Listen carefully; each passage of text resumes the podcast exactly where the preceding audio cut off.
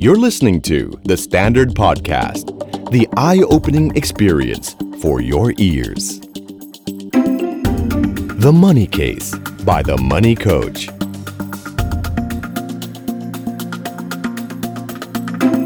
Real money, real people, real problems.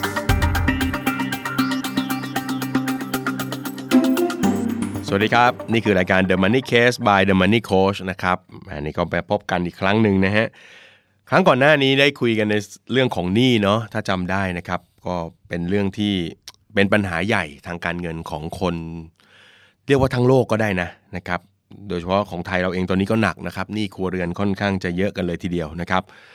ในตอนนี้เนี่ยผมอยากจะคุยด้านตรงข้ามบ้างว่า เออเฮ้ยถ้าเมื่อกี้หรือก่อนหน้านี้เนี่ยมันคือการสุดโต่ง ทางด้านการจับจ่ายใช้จ่ายหรือการสร้างภาระ เรามาลองดูอีกด้านหนึ่งนะครับตลอดระยะเวลาในการเป็นโค้ชมาเนี่ยมันก็จะมีเคสทางการเงินที่เรียกว่าผมใช้คำนี้นะเป็นเหมือนครูสอนตัวผมเองด้วยเหมือนกันนะครับ บางทีเราเป็นคนให้คำแนะนำทางการเงินคนอื่นนะตัวเราเองก็ได้บทเรียนนะครับ ดีๆ จากการใช้ชีวิตของใครหลาย ๆ คนอยู่ด้วยเหมือนกันนะครับ ก็มีอยู่หลายเคสเหมือนกันนะครับ ผมอยากจะเรียกตอนนี้ว่า ฮีโร่แห่งความพอเพียงนะครับคนส่วนใหญ่เนี่ยได้ยินคำนี้เยอะ พอเพียง พอเพียง พอเพียง แต่ผมเชื่อว่าคนที่จะเข้าใจแล้วก็ปฏิบัติได้จริงๆเนี่ยผมคิดว่ามีอยู่ไม่มากนะครับฮีโร่ของผมในตอนนี้เนี่ยผมจะหยิบยกมาสัก 2 คนนะครับ ซึ่งผมว่าเป็นฮีโร่อมตะนิรันดร์การของผมเลย ตั้งแต่เป็นโค้ชการเงินมานะครับ คนแรกเนี่ยนะครับ เป็นคนที่ผมเจอในสมัยตอนที่ผมยังเป็นวิศวกรอยู่ด้วยนะครับ แล้วก็มีอยู่ครั้งหนึ่งเราก็ไปตรวจโรงงานที่สมุทรสาครนะครับ เป็นโรงงานทำยางรถยนต์ นึกภาพโรงงานทำยางรถยนต์นะสีมันจะต้องดำๆนะเป็นโรงงานที่ผมไปตรวจทีไรเนี่ยกลับมาเนี่ยฝุ่นจะเต็มตัว แล้วก็หายใจลำบากมากเพราะมันฝุ่นมันจะเนาะล่องลอยในอากาศสูดเข้าไปเต็มๆอะนะอยู่ที่นั่น8ชั่วโมงก็ดมไปเรื่อยๆ วันนั้นก็เดินตรวจงานเดินตรวจงานกับเรียกว่าระดับ supervisor ของเขาเขาก็พาผมเดินตรวจงาน เราเป็นวิศวกรแล้วก็เดินตรวจว่าตรงนี้เหมาะตรงนั้นไม่เหมาะอะไรยังไง เดินไปเรื่อยๆปุ๊บ supervisor เขาอารมณ์ดีเขาก็ชี้ให้ดูพนักงานคนหนึ่งซึ่งกำลังทำงานอยู่หน้าเตานึ่งยางคุณผู้ฟังลองนึกภาพนะฮะเตาที่อุณหภูมิประมาณ 150 องศา ร้อนมาก คือผมเนี่ยเป็นคนตรวจเนี่ยยังต้องเดินอยู่ไกลๆเลย เพราะว่ามันร้อน ถ้าเข้าไปอยู่หน้าเตานี่คือโอ้โห150องศา อบอวนมากอะนึกออกไหมคนคนนี้ก็จะมีหน้าที่หยิบยางซึ่งมันเป็นแผ่นนะเนาะนะครับ แล้วก็เอามาวางในในในร่อง แล้วก็ใส่ความร้อนเข้าไปเพื่อให้มันพองตัวขึ้นมาเป็นตัวยางไส้ในนะครับ แล้วซูเปอร์วิเซอร์ก็บอกว่าเนี่ยอาจารย์คนเนี้ยเคยถูกลอตเตอรี่แจ็คพอตรางวัลที่หนึ่ง40 ล้านนึกออกไหมฮะ โอ้โห สมองเราแบบเนอะออโต้ไพลอตเลยอะทำงานแบบคนคิดไปเองอะนะ ไปปรามาสเขาเลยอะนั่นไง เห็นไหมถูกหวยแล้วก็ใช้หมด สุดท้ายก็ต้องมาทำงานแบบนี้ คือตอนนั้นแย่มากสมองเราคิดไปไกลเลยว่าทำไมเขาทำแบบนี้เนาะเขาต้องเป็นแบบนี้อยู่แล้วล่ะ มันเหมือนกับตัวอย่างที่เราเห็นเยอะเนาะเราคงเคยได้ยินข่าวว่าเอ้ยคนที่แบบถูกลอตเตอรี่รางวัลที่หนึ่งกลับมาจนเหมือนเดิมอย่างเงี้ย จริง ๆ กองสลากเขาก็เคยทำตัวเลขไว้นะครับ ว่าคนกลับมาจนเหมือนเดิมนี่เยอะมาก เหตุที่กลับมาจนเป็นอันดับต้นๆ คือ ทำให้คนรู้เยอะเกินไปว่าถูกลอตเตอรี่นะฮะเขามีกติกาเขาบอกแล้วครับว่าเมื่อไหร่ที่ถูกลอตเตอรี่รางวัลที่หนึ่งสิ่งแรกที่ควรทำคือห้ามบอกตำรวจนึกออกไหมครับคนบางคนกลัวไงเพราะลอตเตอรี่มันไม่มีเขียนชื่อไว้ใช่ไหมว่าของใครถูกไหมก็ไปแจ้งความไว้ก่อนว่านี่คือลอตเตอรี่ของฉันนะเดี๋ยวเผื่อใครจะมานะรอบทำร้ายและแย่งลอตเตอรี่ไปนึกออกไหมครับ อยากจะเรียนได้ทราบนะครับ ท่านบอกแล้วตำรวจเมื่อไหร่ปุ๊บนักข่าวมาเลยครับนึกออกไหมคือแล้วเมืองไทยเป็นเรื่องที่แปลกนะ พอเราถูกลอตเตอรี่เนี่ย แล้วถ้าคนอื่นรู้เมื่อไหร่เนี่ยเดี๋ยวจะมีคนมาขอเงิน ที่มันแปลกก็คือว่าคนที่มาขอไม่ใช่แค่ญาติมิตร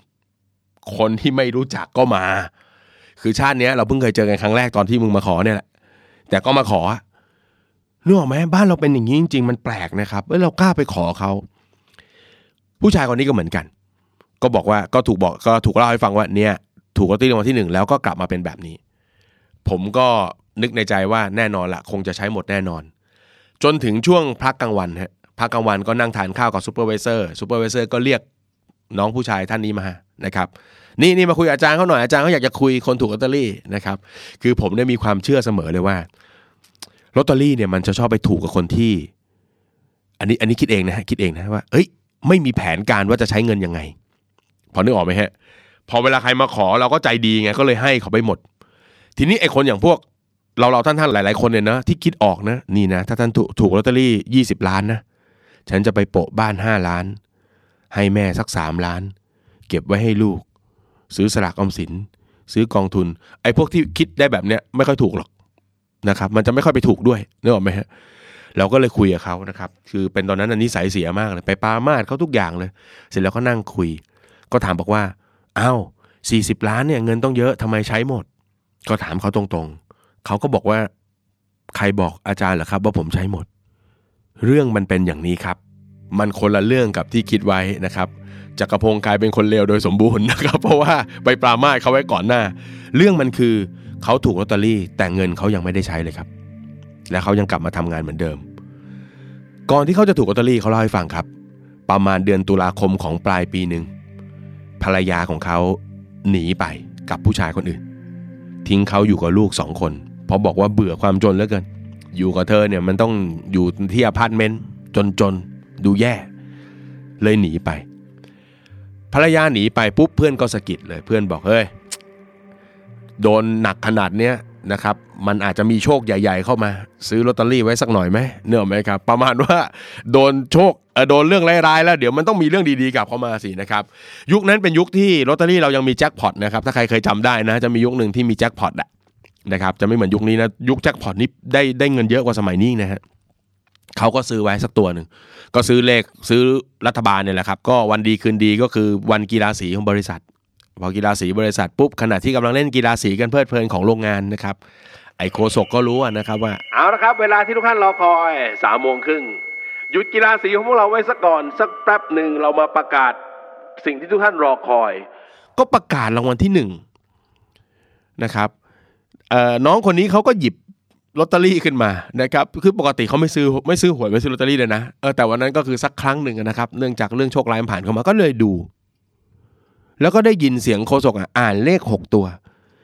มันเหมือนทุกตัวนึกออกไหมฮะ เพื่อนที่อยู่ในเหตุการณ์บอกว่ามันช็อกครับอาจารย์ มันกำลอตเตอรี่ไว้แล้วมันก็ช็อกสลบไปเลยฮะถูกลอตเตอรี่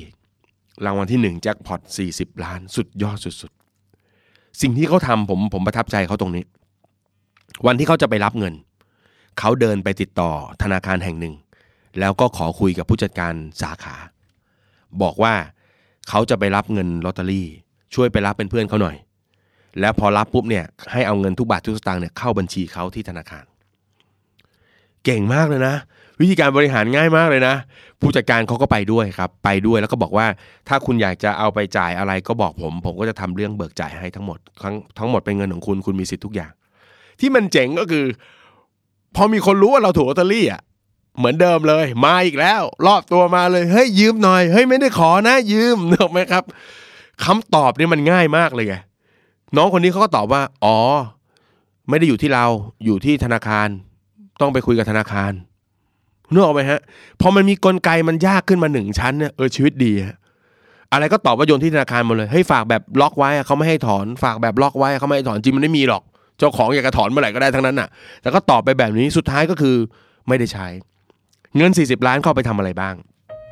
เขาก็เอาไปถ่ายที่นาให้พ่อกับแม่ครับ แล้วก็ปลูกบ้านหลังใหม่ให้ที่บ้านเบ็ดเสร็จรวมกันนะครับ ใช้เงินประมาณยังไม่ถึงล้านเลยครับ จากนั้นก็ ตัวเองก็เลยซื้อมอเตอร์ไซค์ให้ตัวเองคันหนึ่งเพราะว่าแต่ก่อนลำบากนะครับเดี๋ยวนี้พอลูกเริ่มเข้าเรียนปุ๊บก็อยากจะมีรถมอเตอร์ไซค์ขี่ไปส่งลูก มันก็ไม่ไกลจากที่พักมาก ที่พักก็ยังอยู่อพาร์ตเมนต์เหมือนเดิม แล้วก็เอาเงินเนี่ยไปซื้อที่ไว้สักผืนหนึ่งเขามีแผนในใจครับว่าเขาไม่ใช่คนที่สมุทรสาคร เพราะฉะนั้นวันหนึ่งเขาอยากจะกลับไปอยู่บ้านเขา ก็ซื้อที่เก็บไว้ แล้วที่เหลือก็ไม่ได้ใช้เลย ไม่ได้ใช้เลย ที่มันสนุกมากของเคสนี้ก็คือ พอเขาซื้อมอเตอร์ไซค์เสร็จปุ๊บเนี่ยเพื่อนก็แซวไงเฮ้ยต้องตามอีกสักทีไหมเนอะไหมครับ ที่ว่าต้องตามก็คือเลขทะเบียนรถมอเตอร์ไซค์เนอะไหมครับ พี่แกก็เป็นคนยุขึ้นนะแกก็ซื้อไว้ยซื้อตามเลขตัวนั้นเลย ถูกอีกรอบหนึ่งครับท่านผู้ชมฮะถูกเป็นหลักแสนอีกรอบหนึ่งฮะจากเลขท้ายเนอะไหมฮะคนเราเนี่ยมันสุดๆเนี่ยมันสุดๆอะมันกำลังมากำลังมานะครับกำลังขึ้นสุดๆเลย ก็โอเค ทีนี้ที่พี่ผมที่ผมประทับใจก็คือว่าเคสนั้นเนี่ยผมเจอเขาเมื่อประมาณ น่าจะประมาณ 7-8 ปีก่อนแหละนะครับแล้วก็พอเราไม่ได้เจอกัน ผมก็ไม่ได้ทำงานสายวิศวกรรมแล้วเนี่ยนะครับผมก็มาทำงานสายการเงินเนี่ยผ่านมาประมาณ 6-7 ปีเนี่ยแกก็หลังไมมานะครับเราไม่ได้เจอกันอีกเลยแกก็ Facebook มาว่า ไม่ได้เจออาจารย์เลยนะครับอาจารย์ไม่ได้มาตรวจที่โรงงานแล้ว แต่ผมเดี๋ยวนี้ผมไม่ได้ทำงานโรงงานแล้วนะ ผมออกแล้วเเห็นอาจารย์มาทำการเงินก็เลยมาทักทายอุ้ยเราก็ดีใจฮะ แล้วเราก็แอบถามว่าชีวิตเขาจะเปลี่ยนไปยังไงบ้างเนะเจ็ดแปดปีไม่ได้เจอกัน ปรากฏบอกว่าเขากลับมาอยู่บ้าน แล้วก็ปลูกบ้านแล้ว แล้วก็ที่บ้านเขาก็มีบ่อปลา มีสวน มีอะไรต่างๆ กลับมาอยู่บ้านอยู่ได้สบาย ก็เลยถามว่าเงิน 40 ล้านน่ะตอนนี้เหลืออยู่เท่าไหร่ เขาก็บอกว่ายังอยู่เหมือนเดิม แทบไม่ได้ใช้อะไรเลย ตอนที่เขาทำงานเนี่ยเขาบอกว่าเขาไม่ได้ใช้เงิน 40 ล้าน เพราะว่าเงินเดือนของเขาเนี่ย13,000บาท บวกกับ overtime มันก็พออยู่ทุกเดือนอยู่แล้วนะครับ นี่เป็นเรื่องดีๆ ซึ่งผมแบบมันไม่ง่ายนะสำหรับคนคนหนึ่งที่จะมีชีวิตอยู่ท่ามกลางกระแสโลกแบบใหม่เนี่ยเนาะที่แบบเขาฟุ้งเฟอ้อกันเหลือเกินเนี่ยนะครับ แต่เขาก็มีแนวคิดมีหลักการบริหารชีวิตที่ดีมากนะครับ หลายๆ คนเวลาฟังก็ยังมีมีไปปรามาสเขาอีกนะ โอ้ยทำไมโง่จังทำไม 40 ล้านไม่ไปลงทุนให้มันขึ้นไปอีกเนอะไหมครับ คือจริงๆ 40 ล้านเรานั่งคิดดีๆนะถ้าเราเอาวางไว้พันธบัตรเนะสักได้สักสามเปอร์เซ็นผมคิดว่าก็น่าจะพอกินนะถ้าเขาใช้ประหยัดแบบนี้เขาเขาไม่มีความเดือดร้อนอะไรที่จะต้องจะต้องทำตรงนั้นนะนะครับเพราะฉะนั้นผมคิดว่านี่ก็เป็นเรื่องหนึ่งที่เป็นเรื่องประทับใจนะครับ แล้วก็ยินดีกับเขาด้วยนะครับ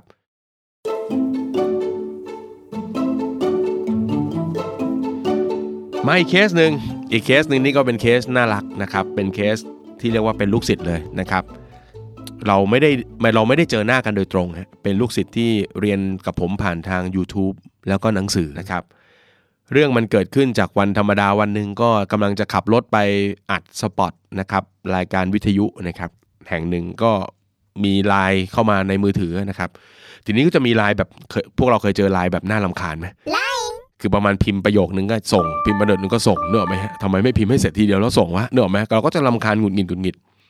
พอขับรถไปถึงที่จะอัดสปอตปุ๊บก็เปิดดูมือถือ ก็นั่งอ่านข้อความนะครับสวัสดีครับ อาจารย์ผมเป็นลูกศิษย์อาจารย์นะครับ แต่ไม่เคยไปเรียนนะครับ ประทับใจอาจารย์มากครับ ผมดู YouTube อาจารย์ทั้งหมดเลยครับเล่าไปสัทยายไป ผมจะไลน์มาเพื่อขอบคุณอาจารย์ครับ ว่าตอนนี้ผมเก็บเงินได้หนึ่งล้านแล้วครับไอเราก็ ดีใจกับเขาด้วยนะ แต่ก็รู้สึกว่า เก็บเงินหนึ่งล้านเนี่ยก็มีหลายคนเก็บได้อะเนาะเออก็ไม่ได้ตื่นเต้นอะไร ปัจจุบันผมอายุ 32 ปีครับ แล้วก็จะตั้งใจเก็บเงินให้ได้เป็นก้อนใหญ่แล้วก็จะกลับบ้านครับ ผมขอบคุณอาจารย์มากนะครับเนี่ยข้อความเขาเรียบง่ายธรรมดามาก มันมาตื่นเต้นตอนที่เป็นข้อความทิ้งท้าย ต้องขอบคุณอาจารย์มากครับ จากรอจุดปอจุดพอจุด แล้วก็ขวัญชัยเขาชื่อขวัญชัยพอเราเห็นตัวย่อ 3 ตัวแรกนะครับ ซึ่งเป็นตำแหน่งของเขาเนี่ยนะครับเราตกใจไงเราตกใจเฮ้ยคือต้องบอกอย่างนี้นะครับ ไม่ได้บอกว่าเราปรามาสว่าตำแหน่งอาชีพอะไรจะเก็บซังไม่ได้ แต่ที่ผมรู้สึกก็คือว่าเขาน่าจะเป็นตัวแทนของของความแตกต่างอะถ้าคนในกลุ่มเดียวกันอาจจะไม่ได้คิดหรือสู้หรือพยายามหรือมีวินัยเท่ากับเขา เราตื่นเต้นมากแล้วก็พิมพ์ไลน์กลับไป แล้วก็พิมพ์กลับไปว่า โทษนะครับ ทำอาชีพอะไรนะครับ เหมือนถามคำถามโง่ๆหน่อยนะทำอาชีพอะไรนะครับ น้องเขาคงนึกในใจเออไอ้โค้ดนี่ก็โง่เหมือนกันนะครับเนี่ยนะรอปภไม่รู้ว่าย่อมาจากอะไรนะน้องเขาก็แปลดิเขาแปลกำลังตรงว่าเป็นเจ้าหน้าที่รักษาความปลอดภัย เท่านั้นแหละมันตื่นเต้นเลย เราตื่นเต้นเลย เพราะว่าต้องเล่าให้ฟังอย่างนี้ครับ คนเป็นโค้ชการเงินเนี่ย เวลาเราให้คำแนะนำอะไรไปเนี่ย ต้องบอกอย่างนี้ว่า ในโลกของความเป็นจริง คนเราเนี่ยเรียนรู้เรื่องเทคนิคกันได้ทุกคนเลย เวลาเราสอนใครแก้หนี้เราก็จะบอกวิธีการไป คนทุกคนเรียนรู้วิธีการได้หมดเลย แต่พอเวลาลงมือทำจริง ๆ การแก้หนี้มันไม่ได้จบเพียงวันเดียวจบ มันต้องแก้กันเป็นปี 2 ปี 3 ปี เพราะฉะนั้นคนที่จะแก้หนี้ผ่านได้ นอกจากจะมีความรู้ทางด้านการเงินรู้วิธีการรู้เทคนิคแล้วเนี่ยต้องรักษากำลังใจเก่ง แล้วก็มีวินัยด้วย เช่นเดียวกันกับเรื่องออม เราจะสอนให้คนคนหนึ่งออมโอ้ยมันง่ายเนี่ยจริงๆ ไม่ต้องให้มานิโคสอนก็ได้พ่อแม่ก็สอนอยู่แล้วเนาะทำงานก็ให้เก็บไว้บ้างนะลูกเอ้ยเผื่อมีเหตุฉุกเฉินอะไรเนาะจะได้เอามาหยิบใช้จ่าย ไม่ต้องหยิบไม่ต้องยืมเขาผมเชื่อว่าพ่อแม่ทุกคนสอน แต่พอเราจะมาทำจริง ๆ เราจะประคองวินัยของเราให้เราทำได้ต่อเนื่องเนี่ยมันไม่ง่าย มันไม่ง่ายจริง ๆ เพราะฉะนั้นคนคนนี้เหมือนเป็นตัวแทนอะไรบางอย่าง ซึ่งผมรู้สึกว่าเฮ้ยเขาน่าจะ มีเรื่องราวซึ่งเราน่าจะเรียนรู้จากเขา ผมก็เลยโทรกลับผ่านไลน์ไปเลย แล้วก็ได้คุยกับเขานะครับสตอรี่ของเขาเนี่ยค่อนข้างเรียบง่ายเขาเป็นคนที่เกิดที่อีสานนะครับทางอีสานแล้วก็ลงมาทำงานที่ระยอง มาทำงานที่ระยองนะครับ เป็นเจ้าหน้าที่รักษาความปลอดภัยหรือรอปภนี่แหละที่เรารู้จักกันดี เงินเดือนของเขาเนี่ยก็นะครับบวกสวัสดิการต่างๆ ก็ประมาณ 1 5ื่น แต่ต้องบอกนะว่าโอ้ทำงานรอพอหนักเนาะหนักเหนื่อยหนักมากนะครับ มีการทำงานยาวนะครับ แล้วก็ไม่ได้หลับได้นอนนะครับ ถ้าอยู่กะกลางคืน แล้วเขาก็เป็นคนที่บริหารเงินดีนะครับ เงินเดือนหมื่นห้าเนี่ย แต่ว่าใช้เหลือห้าพันทุกเดือน โอ้โห นี่ต้องมาดูนะ พวกเรานะทำงานเราได้มากกว่าเขานะ เราเก็บได้มากกว่าเขาหรือเปล่านะ จริงๆต้องบอกว่า ยิ่งหาเงินได้มากยิ่งมีโอกาสใช้มากนะ โดยเป็นธรรมชาติของมนุษย์ เขาเก็บได้ห้าพัน ทีนี้ห้าพันที่เขาเก็บทุกเดือนเนี่ยเขาต้องเอาไปส่งที่บ้าน ก็ถามเขาว่าส่งทำไม เขาบอกว่าที่บ้านเนี่ยครับเอาที่ไปจำนอง จำนองแล้วก็เสียดอกเบี้ยแพงๆห้าพันที่ผมต้องส่งไปเนี่ย ที่ผมต้องเก็บต้องกันไว้เนี่ย ก็เอาไปจ่ายแต่ดอกเบี้ยอย่างเดียวเลยทำอย่างนี้อยู่ร่วมปีฮะก็เลยเริ่มถามตัวเองนี่มนุษย์ที่มันจะมีชีวิตที่ดีเดี๋ยวคือมันต้องเอะใจเนะกับชีวิตตัวเองว่าชีวิตมันเป็นอย่างนี้ต่อไปแล้วมันจะยังไงวะ นึกออกไหมฮะพวกนี้เขาตั้งคำถามกับตัวเองไงถ้าเราอุตส่าห์เหลือห้าพันแล้วก็ต้องเอาไปให้เขาฟรีๆโดยที่ไม่ได้ตัดต้นอะไรเลยทำอย่างนี้ไปเรื่อย ๆ แล้วเราจะเหลืออะไร เขาก็เลยเริ่ม search หาข้อมูลในอินเทอร์เน็ต มันเจ๋งจริง ๆ นะ ฟังเรื่องถึงตรงนี้เนาะเออรอปภสักคนหนึ่งที่สู้อะครับ นั่ง search หาข้อมูลจนมาเจอ YouTube ของผม สอนเรื่องแก้หนี้แล้วในเคสของการแก้หนี้ของผมเนี่ยผมเล่าถึงเรื่องของบ้านของผมซึ่งผมส่งไม่ไหว แล้วก็ส่งแต่ดอกมาตั้งนานแล้วนะครับ เพราะว่าพอส่งไม่ไหวปุ๊บแบงก์ก็ทำเรื่องประนอมให้ให้ส่งแต่ดอก ผมก็บอกส่งแต่ดอกแล้วผมจะมีอนาคตตรงไหนวะสุดท้ายแบงก์ก็แนะนำว่าขายสิ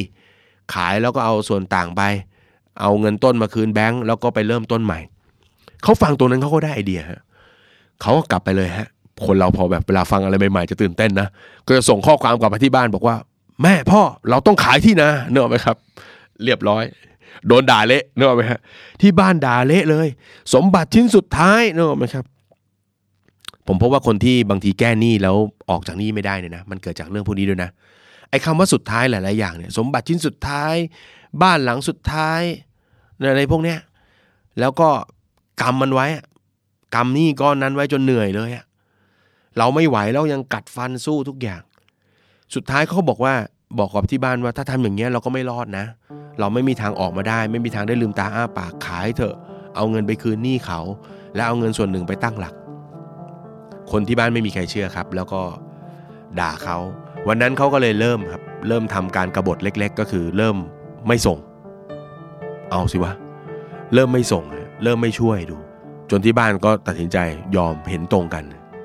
อันนี้มันต้องมีความกบฏเล็ก ๆ อยู่เหมือนกันนะ ก็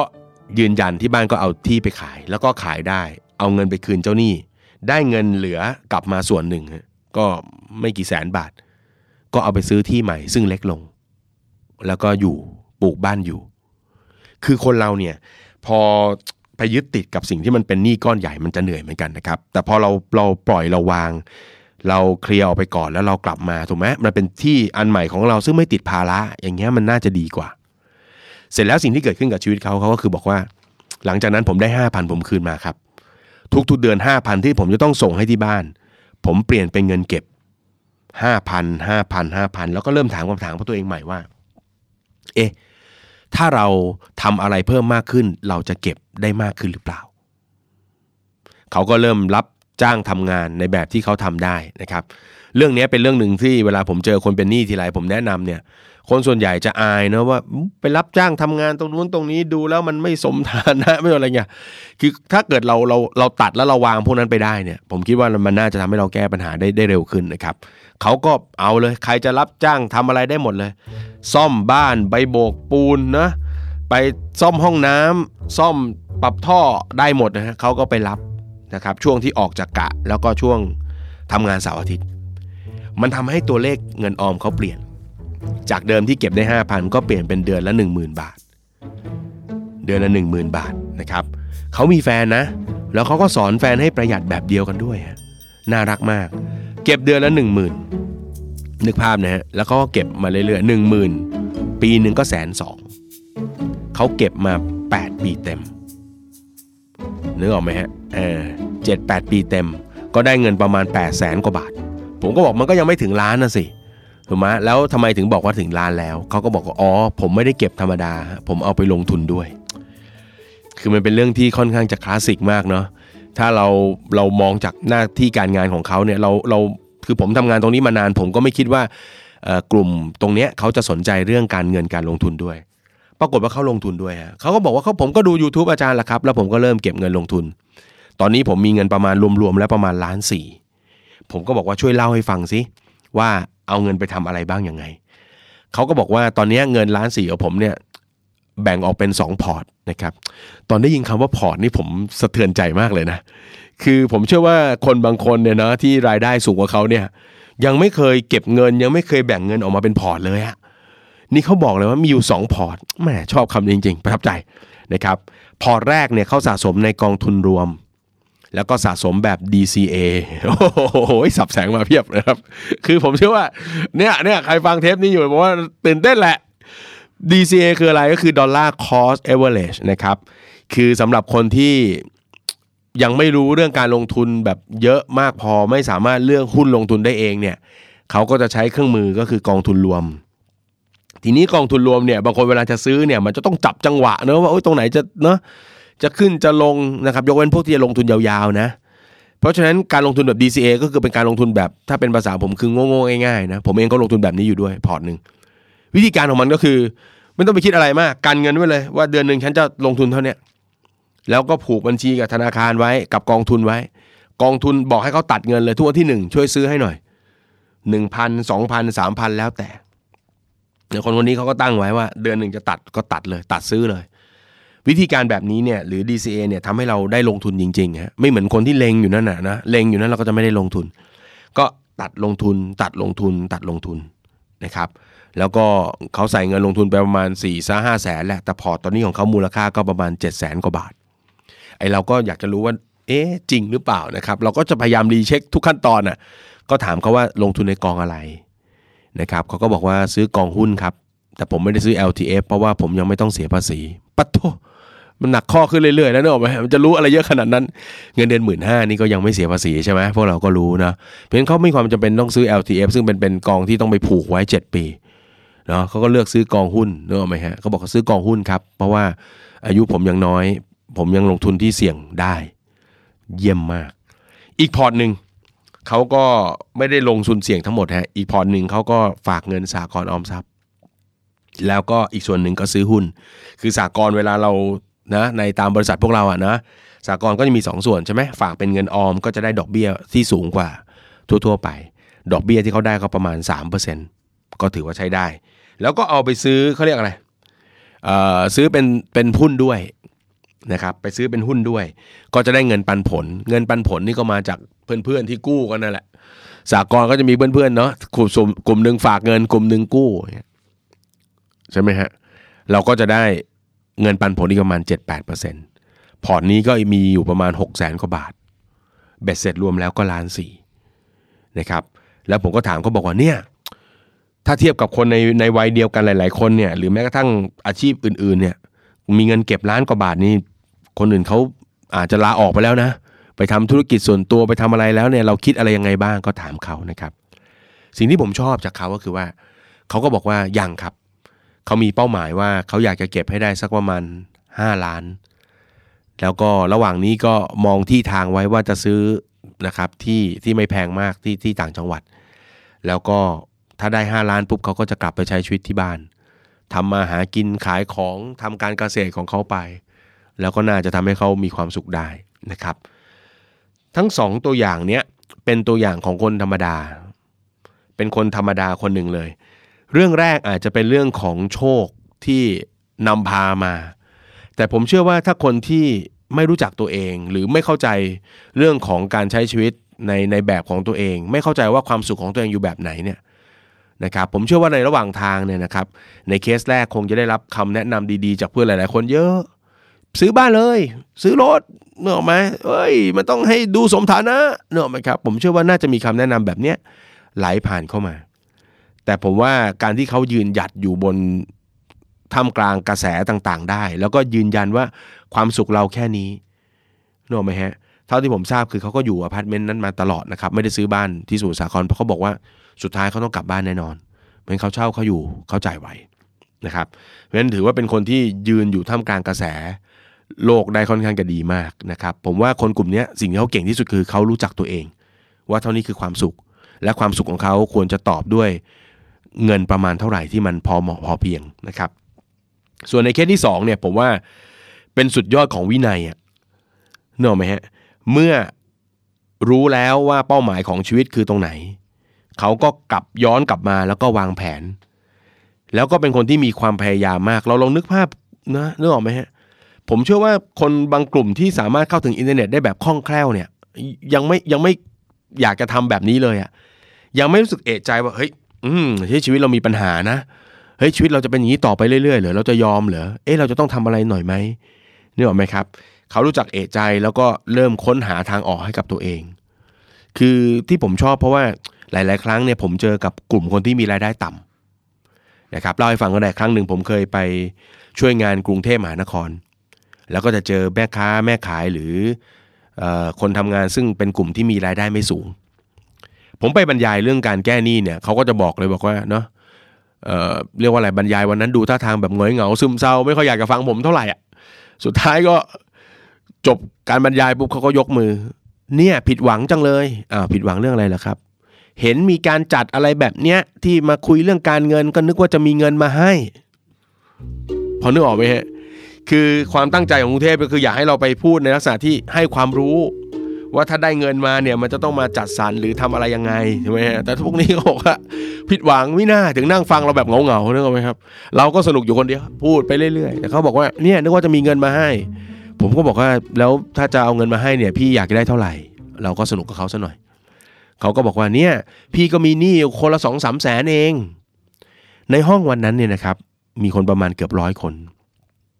สองสามแสนคูณร้อยคนเข้าไป เป็นหลักสิบล้านเลย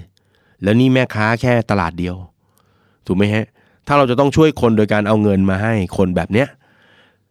ทุกๆตลาดเลย ทุกๆทั่วอำเภอ ทุกอำเภอ ทุกจังหวัดในประเทศไทยผมมันต้องใช้เงินประมาณเท่าไหร่นึกออกไหมฮะงั้นหลาย ๆ คนเนี่ยเขาจะรู้สึกว่าอยากให้คนอื่นช่วย แต่คนคนนี้เขาไม่อะน้องน้องขวัญใจเนี่ยเขามีความรู้สึกว่าเฮ้ยเขาต้องแก้ปัญหาด้วยตัวเอง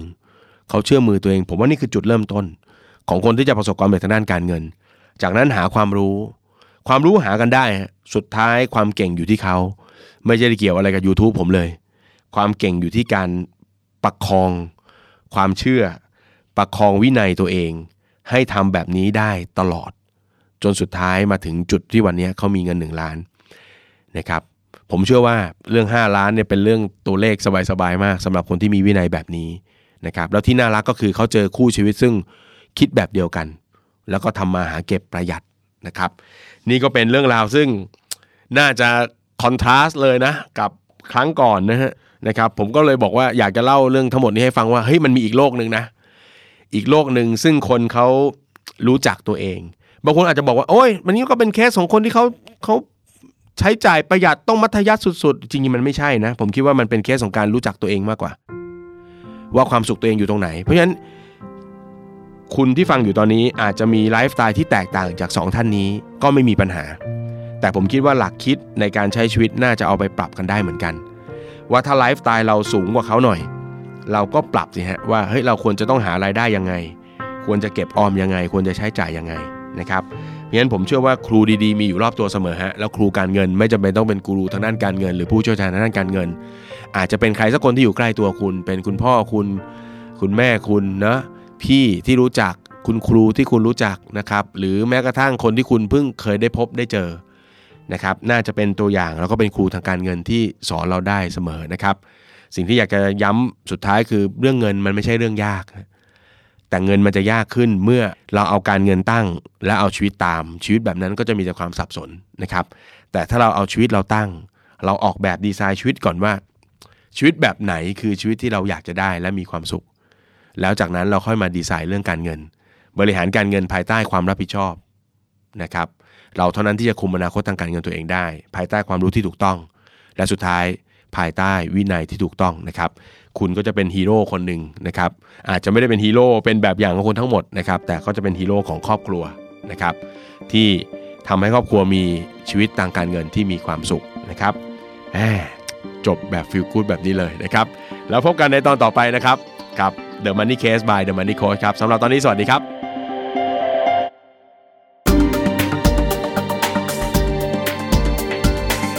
Binge listen to all our shows and episodes at thestandard.co slash podcast. The Standard Podcast. Eye opening for your ears.